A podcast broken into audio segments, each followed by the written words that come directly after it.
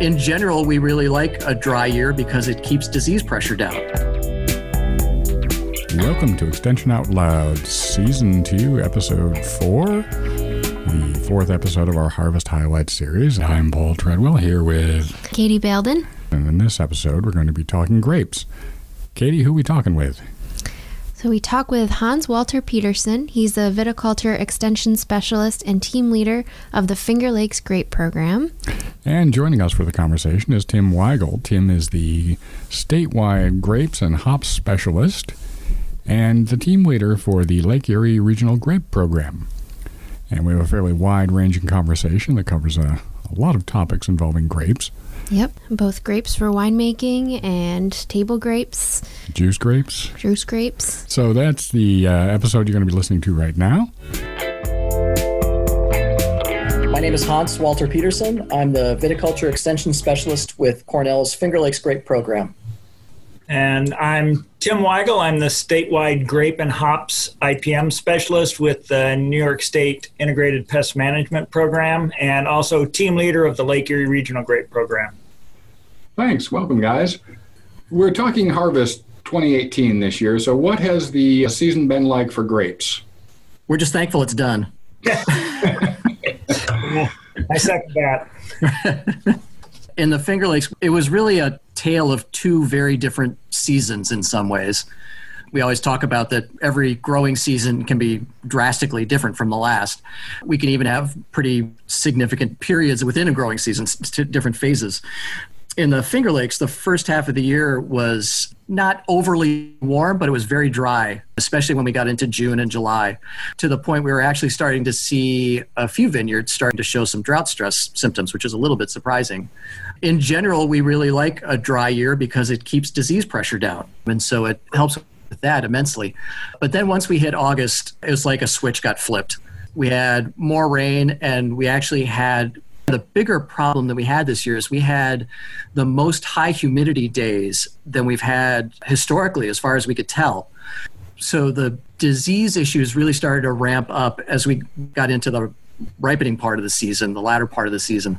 And so it kind of really changed the character of the, of the year and the amount of work that the growers had to put in to kind of bring in a good quality crop at the end of the year. So it was definitely a challenging one, especially, like I said, the last half of the year. We often talk about years where we have to pick the grapes at a certain point, or and years where we get to pick them when we want to. This was, for the most part, this was a year when we picked grapes when we had to, just to make sure that we were getting decent decent fruit in. And Tim, how was it out your way? Kind of echo a little bit of what Hans said there. We started off the year and it was cool, and we were talking about we're going to be so many days behind average for the bloom period, which is an important time for growers to say, okay, here's my bloom period. Um, research has been done that in juice grapes, for every three days early we are with a bloom date, we can ripen an extra ton of fruit. So it started off, we were six to seven days behind average. So growers were making plans to try and limit crop, their the various inputs that they were going to do. And then all of a sudden we warmed up and we ended up being about four to five days ahead of average. So this was a season where I think, as Hans said, we're glad it's over. The growers were constantly having to change any sort of medium or long range planning that they were making for this season. It was always in flux. We too ran into later season. We started getting rainfall, which created problems for some of the diseases. We did start to get, not so much in the juice grapes, but in our wine grape production, we started to see some of the rots coming in. And so, as Hans mentioned, um, we were harvesting maybe a little bit earlier than we wanted to, to make sure that we had the sound fruit that the winemakers would like. As far as juice grapes go, we got a lot of very heavy rain events this year in the two to two and a half inch range.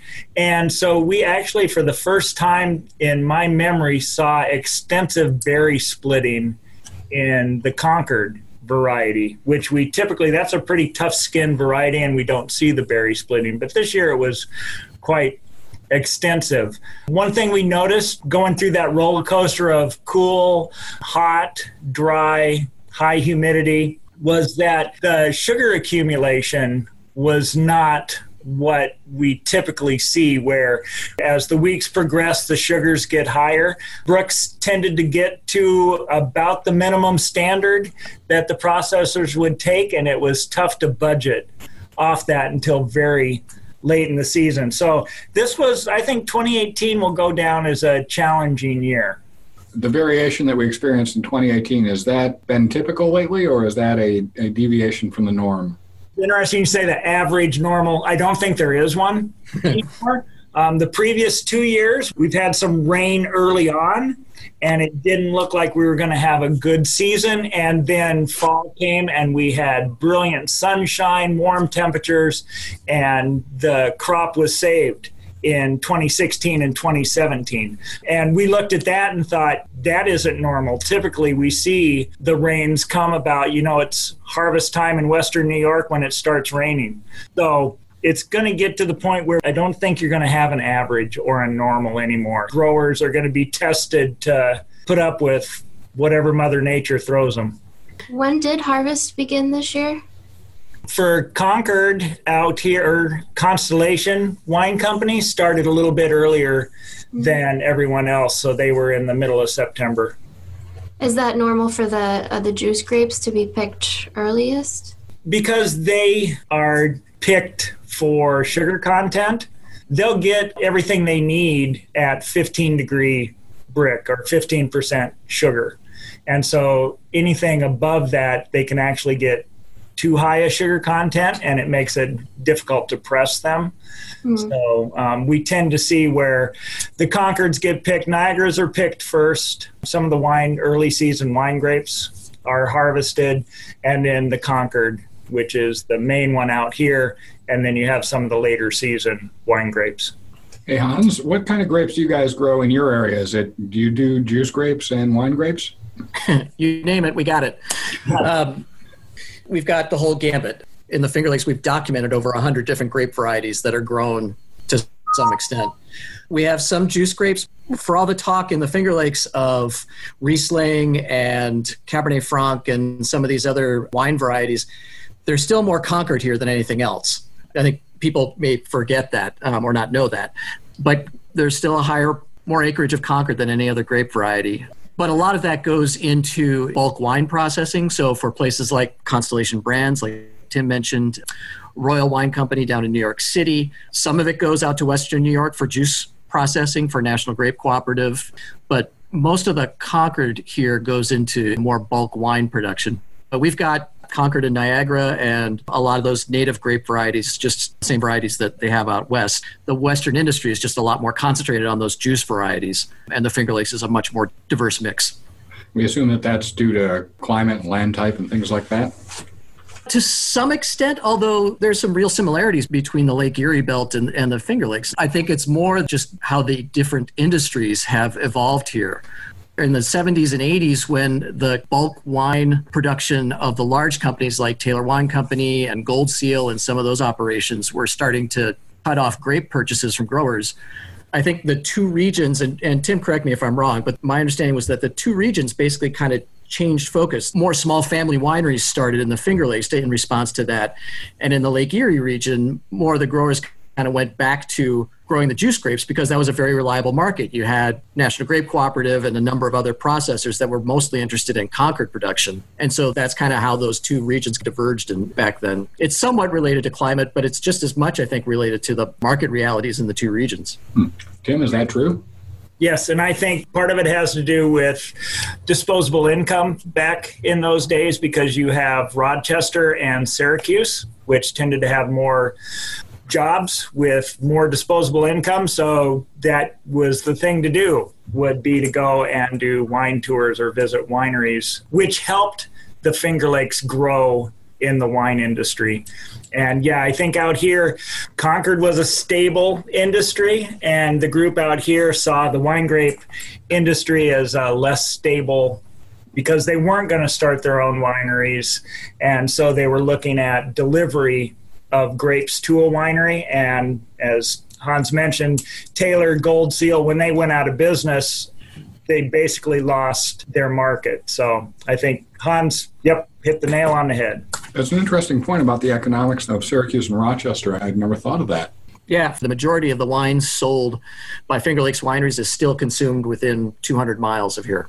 Being in the Finger Lakes region, I'm pretty familiar with the wine tour industry. Is it similar today in the Erie region where people are going around doing a lot of those wine tours? You're seeing a growth of the wine industry in Western New York. So we have the Lake Erie Wine Trail and the Niagara Wine Trail, and we keep adding wineries to that, and we see folks coming from Pittsburgh, Cleveland, they'll come down from Buffalo. But as Hans mentioned, it's a lot of the local folks that will do the wine tours. What is the general size of the vineyards you guys are working with? Are they smaller operations? Do we have large-scale growers? In the Finger Lakes, we don't have as many large operations like they do out in Western New York. Um, we have a few growers who farm several hundred acres of grapes. But for the most part, most of the vineyards here are tend to be smaller. So average vineyard size here is probably more like twenty to thirty acres, but it's a more diverse acreage than out west. But I don't know, Tim, do you have, you probably have some statistics out, kind of average vineyard size out there now. Yeah, well, it's been changing because with juice grape consumption in America going down, we've seen a tightening of the prices. And so folks looking to get out, we also have an older population of growers. And so some are looking to get out. So we're starting to see where the average size of the vineyard is getting larger as growers purchase vineyards from others. So it'll be not a huge couple hundred acre piece, but a number of smaller vineyards make up the larger vineyard operation. But we still have a range in size from, you know, a one or two acre grower up to several hundred acres for the native varieties even. With the wine grape production, those tend to be much smaller vineyards. Are the growers mostly growing for their own production, or are they primarily selling to other producers or other winemakers? Here in the Finger Lakes, there's a real mix, I should say. Yeah. From a wine grape perspective, you're talking about things like Riesling, Chardonnay, Cabernet Franc, those kind of higher premium varieties. There are very few independent growers of those grapes left. There are a few out here, but a lot of those vineyards are tied to wineries now. Mm-hmm. And there's a reason for that. Those grapes are expensive to grow. And so being able to capture that added value that you get from a bottle of wine versus, you know, a ton of grapes really makes a difference. It makes that a, a much more viable business. Not to say that the independent growers aren't viable, but it, it's a tougher row to hoe for sure. But with the natives and a lot of the hybrid varieties, those tend to come primarily from independent growers who just sell them to other wineries. Can you talk a little bit more about the difference between the native and hybrid varieties and other varieties? So a lot of it comes down to adaptation to the environment. When we talk about native varieties, we're talking about things that have a at least a pretty strong background of the Labrusca species of grapes. And that species developed here in eastern North America. Over the you know centuries and millennia, they have adapted themselves genetically to colder temperatures, higher disease pressure, higher humidity, rainfall, all that kind of stuff. Whereas something like Riesling or Chardonnay, its genetic background basically comes from closer to the Middle East, where it's hot and dry. And so the ability to grow grapes in an environment that's not like that gets more challenging as you get further away from that kind of climate. And then hybrids are grapes that are trying to meet both ends. They're trying to meet better disease resistance or better cold hardiness, while also having more of a premium type of wine flavors and wine characteristics. So it's a largely a matter of adaptability to the climate. Growing Riesling in the Finger Lakes or in New York at all is a lot different from growing Concord. Um, Concords you might spray, what, Tim, three or four times, five times in a season? And then Riesling may have to spray twelve times in a season. Can I assume that the Labrusca grapes, when you talk about those, Niagara is is a native? Yes. Niagara, Catawba, Concord. Those are the main three, yeah. Can I go back and touch on the your question about um, whether or not growers grow for their own wineries or or for themselves or others? No, once we ask a question and answer it, we move on. Uh, yes, of course you can go back. Well, in Western New York, it might be a little bit different um, in that most all the wineries in the region have at least some grapes. They do buy grapes from other growers um, that will be produced for them. But we also have a processor out here, Walker Fruit Basket, who contracts with growers for grapes and then sends them across the eastern United States into the Midwestern states to winemakers out there. So we have the mix of both. The wineries that grow their own grapes, and then people who just produce grapes specifically for Walker's Fruit Basket, who then ships it out of state. That does bring up the question of export, and I assume with grapes, you're not going to be able to export grapes, but what about grape juice and things like that? Is is any of the New York market exported to other countries? Hmm. I don't know, Hans. Other countries? I was uh, I was just in Japan, and I saw Welch's grape juice in a vending machine. Yep. Yeah. So some of it gets out there, and um, the New York Wine and Grape Foundation has had a program where they support New York wineries that want to export their wines to other countries. And so now there are some wines, very small amounts, but that are getting exported to Europe and into Asia. It's still a pretty small market, and still trying to get a foothold in in some of those places. But there is some marketing activity and some promotion activity to try to increase that market. So from the Finger Lakes industry, it's happening a little bit, but it's certainly not a major part. And what is the market in the U S for Finger Lakes wines, you know, outside of New York State? It's definitely growing. Part of the challenge is that, you know, a lot of our wineries are still pretty small. So even what we might say is a medium-sized winery for New York, on kind of a global scale, they're pretty tiny. So there's definitely been more of a shift into wholesaling for the Finger Lakes wineries, working with distributors and getting into other markets. There's been a huge push over the past several years to get more of a presence in New York City. But now I think there's been a little bit more focus on trying to get more wines available in other parts of the country, mostly the East Coast. Mm-hmm. So it's happening. But like I said, still the majority of the wine that we produce is probably consumed in the Northeast for sure. Yeah. So Tim, what about out in Niagara? What about the excellent wineries of Buffalo? Yep. And uh, we'll go along with Hans's comment that the size of the wineries, um, you'll see some that will try and go wholesale with distributors and that. But for the most part, you can make more money selling it out of your tasting room than you can through a wholesaler, and just the size is the limiting factor there. Since we're talking about wine, what wine should we be thinking about buying that's this year's vintage? What grapes did really well? What do you think is going to be performing? Or I'd say go to your local wineries, do the tours, and make a yeah. tour. Because I will always remember this. I went down to a meeting one time, and there was the enology professor, and somebody asked him what a good wine was, and he answered, the wine that you like.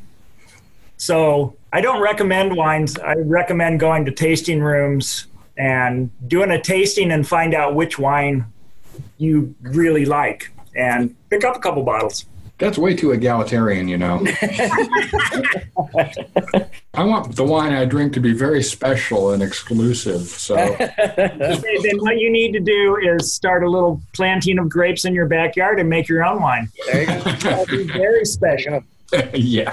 I, I will I will say, Paul, one of the things that's really great about Riesling as a varietal that works well in the Finger Lakes. And frankly, also, I used to work out with Tim out in the western part of the state, and Riesling can grow really well out there too. So there's no reason Riesling is just a Finger Lakes thing. But I will say one of the really attractive things about Riesling as a varietal is that you can make really nice wines from it in a wide variety of vintages, under a wide variety of conditions. We had a kind of a warmish, wet year this year, and, and kind of like Tim was saying, the ripening didn't quite happen the way we would ideally like it. You know, we didn't get the sugars quite as high as we might normally do, but we can still make a really nice wine out of a that kind of fruit. Two years ago, we had one of the hottest and driest growing seasons we've ever had. And so we had very different fruit characteristics than we had this year, for example. And you can make some really great wines out of those grapes too. And so one of the really nice things about Riesling as a varietal for upstate New York is that even with that vintage variation that we have, Riesling is a very versatile grape when it comes to the types of wines it makes. And so you have a lot of different options to make different wines given the different conditions of the year, but they're still all can be good wines. So Tim, why aren't you promoting Riesling heavily out in that area? According to Hans, you should be. Oh, I I mean, Hans, what he said about being able to grow Riesling out here pretty much goes for any of the wine grape varieties that can be grown in the Finger Lakes. Mm-hmm. We have the wonderful Lake Erie out here, and so we have the climate effects from that lake. So we can pretty much grow any variety that's there. And I mean, they make some really exceptional wines out here. It's just, if you want a variety, yeah, you can go for Riesling, but I still will maintain some people, the best wine is a sweet Concord wine. Yep. Huh. And you won't get them to taste a Riesling, or if they taste a Riesling, that's the reason the spit bucket is there. You know, so it's it's very difficult with the population that's out there to say you should try this this particular variety and everybody will like it, because my experience is that won't happen. There's a saying in the industry that people talk dry and drink sweet. Yeah. So there's the there's the perception that I should like dry wines like Riesling or, or something like that. But you talk to a lot of the wineries and people will say, well, I want to try your Riesling, but they'll walk out the door with half a case of Niagara. Back to the topic of varieties, are you seeing any lesser known varieties or varieties that you wouldn't think of as being grown in New York State kind of rising to prominence or uh, becoming more popular? One of the wonderful things about working in this industry is that you see all sorts of things that growers are experimenting with and trying. There are some grape varieties that have been introduced here that I've been kind of surprised to see. Um, there's at least one vineyard, and there might be one or two others now, but at least one vineyard that has produced a grape called Albarino, which is typically something that's grown in Spain in pretty warm climates. But they planted it right next to Seneca Lake, right by one of the deepest parts of Seneca Lake, and it's survived, and they produce a pretty interesting wine from it. There's a few varieties that have come from less traditional cold regions, things like Grüner Veltliner mm-hmm. and uh, Saperavi. Saperavi comes from Eastern Europe. So there's always some experimenting with different varieties. We've got one winery out here that has planted a couple of uh, cooler climate varieties from Italy. So there's always experimentation going on, and it's interesting to kind of see what people are choosing. There's always interest in trying to find a bit of a different niche. The problem always is kind of, can you sell it? And Tim, is that your experience? Maybe not so much the newer varieties and this and that. I think what strikes me out here is that we'll see some of the older varieties become popular again. Like Diamond is making a resurgence, Ives is coming back. We do have folks that they want to try to be the only one with this variety. We tend to find that there's a reason they don't grow here. And when Hans said they were growing, that one variety was growing at Seneca Lake right now. And I said, for now, until right. twelve below zero again. Right. Um, it's more the, seems to be cycling of old varieties for whatever reason coming back out here. Given the interesting weather fluctuations we've experienced in the past couple of years, is there any prediction for what the next season is going to be like? Interesting. I have not seen a long-term forecast. And like I said, we look at the bloom period and the timing of that as an indicator of what the season is going to bring. And so we basically, if we can make it through the winter without any hard freezes or really cold temperatures, especially with the juice grapes, we can do multiple degrees below zero. With the wine grapes, if they hill them up to protect that graft union, we can make it through some of those. But if we can make it through the really cold temperatures in the winter, survive the spring's frosts, then the bloom period. So ask me next June. Better answer. Hans, you want to place any bets? if I had any confidence in that, I could probably be a richer man than I am. No, I think the only thing that I've seen is that the latest prediction from the National Weather Service and, and NOAA is basically that the, there's a better than even chance that it'll be a bit of a warmer winter this year, which we would gladly take. I mean, that's one of the biggest hurdles that we have with grape growing is if we have a really cold winter, then we get either buds or entire vines that die mm. if it gets cold enough. So if we can get through the winter, and if that prediction is true, that would be lovely. And then once we get to spring, who knows what happens. This episode of Extension Out Loud was produced and edited by Paul Treadwell with help and advice from Katie Belden and R J Anderson.